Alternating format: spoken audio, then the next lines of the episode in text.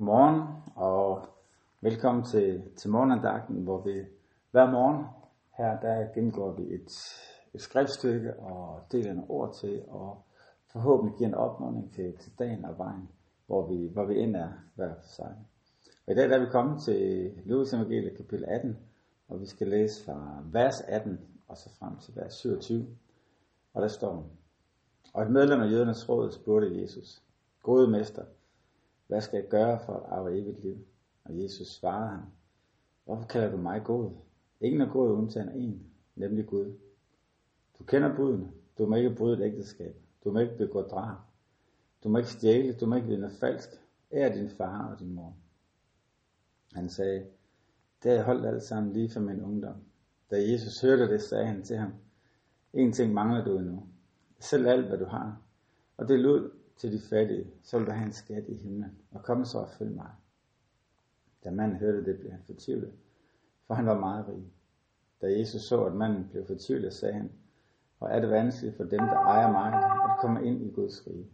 Det er lettere for en kamel at komme igennem et nåløje, end for en rig at komme ind i Guds rige. De, der hørte det, sagde, hvem kan så blive frelst? Han svarede, det er umuligt for mennesker. Det, der er umuligt for mennesker, er muligt for Gud.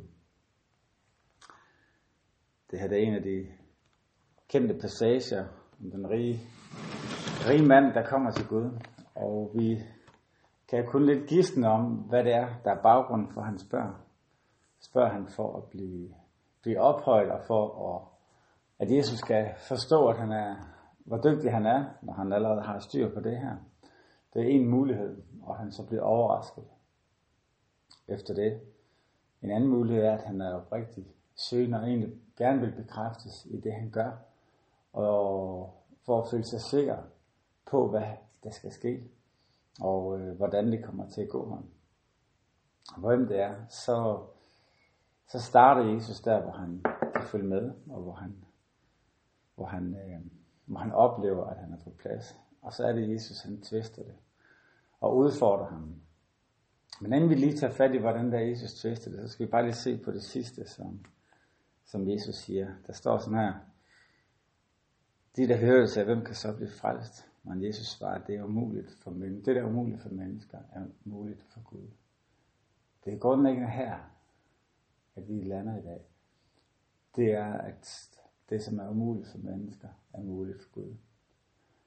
Vi kan i alle sammen have hver vores fornemmelse af, hvor er det, vi er. Vi kan være, føle os sikre. Vi kan føle, at vi har styr på det, og vi gør det gode. Og øh, vi kan være usikre og synes, vi skal gøre noget mere. Men, øh, men det lander altid på, at det ikke er os, der hverken kan kravle op til Gud eller ned til Gud. Det er kun muligt for Gud at gøre os til hans børn om at frelse, som er det bibelske ord for det. Og, øh, og det er den noget, vi skal kaste os over i dag. Det er den vidsthed, vi skal kaste os over i og lægge vores liv over til Gud. Og, og holde fast i, at det er ham, som vi har fået alt dag. Det er ham, vi har fået livet af. Og det er ham, vi får livet til det evige liv af. Og så tilbage til det, som, hvor Jesus han tvister den, fordi han starter med den her ramse med ting, af de gode ting, som manden så kan bekræfte. Og så er det Jesus, han lige tager en ting mere på. Han siger, selv alt hvad du ejer, og giv til de fattige. Og der bliver, der bliver manden udfordret. Fordi han var rig. Med andre ord, der var meget, der skulle gives op der. Og han bliver så udfordret af det, han ikke kan forholde sig til. Og han er nødt til at, eller han bliver ked af det, bliver bedrøvet. Og han, det virker ikke til, at han reagerer og begynder at gøre på det. Og hvad er grunden til det? Jamen, der er det her med, at det, det kan være rigtig meget, han har. Så derfor er det virkelig en stor ting, han skal. Og måske er det i dag et eksempel på den del af livet, som vi ikke har tænkt var med i spil. I forhold til vores efterfølgelse af Jesus. Så manden her, han havde flere ting, hvor han var helt inde yes, det er det her, det drejer sig om. Og så er der en del af livet, som han har sat uden for det. Og tænkte, den del, den kører jeg selv. Altså, det har ikke lige noget med mit åndelige liv at gøre. Det har ikke lige noget med min Guds relation at gøre. Og det er ikke noget, jeg egentlig har lyst til at sætte i spil i forhold til det. Og sådan tror jeg, at vi på hver vores måde kan have vores dele af livet, vi har sat udenfor. Jeg tror, det er det, som Jesus han, han kan se, og derfor så udfordrer han på den, den manden her. Så hvad er det, han spørger dig om i dag? Hvor er det, der er noget, hvor du sagde, jamen, lige den her del, den ser jeg ikke lige skal involveres i mit discipleskab, i mit efterfølgelse af dig. Hvad er det for en del, som du har, har sat til side, eller selv styre, eller ikke er villig til at give op? Og det er jo et meget udfordrende spørgsmål, som, øh, som det kan være for, for enhver af os. Men Jesus i dag siger faktisk, viser os, at det hele livet, som han spørger på, det hele livet, han, han beder om at tage med ind i vores tilbedelse af ham, i vores efterfølgelse af ham. Og han ønsker, at vi skal være villige til at bringe det ind i de situationer, som vi møder og som vi er i.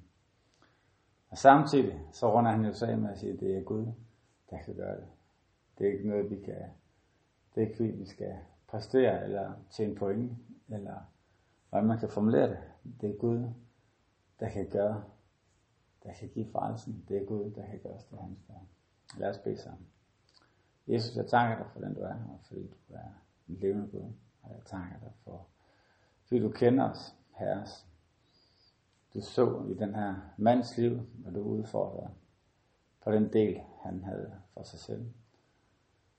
Og ved Jesus, jeg beder dig om din nåde til, at vi må kunne lægge hele vores liv ind i din varetag Og bringe det ind i vores discipleskab.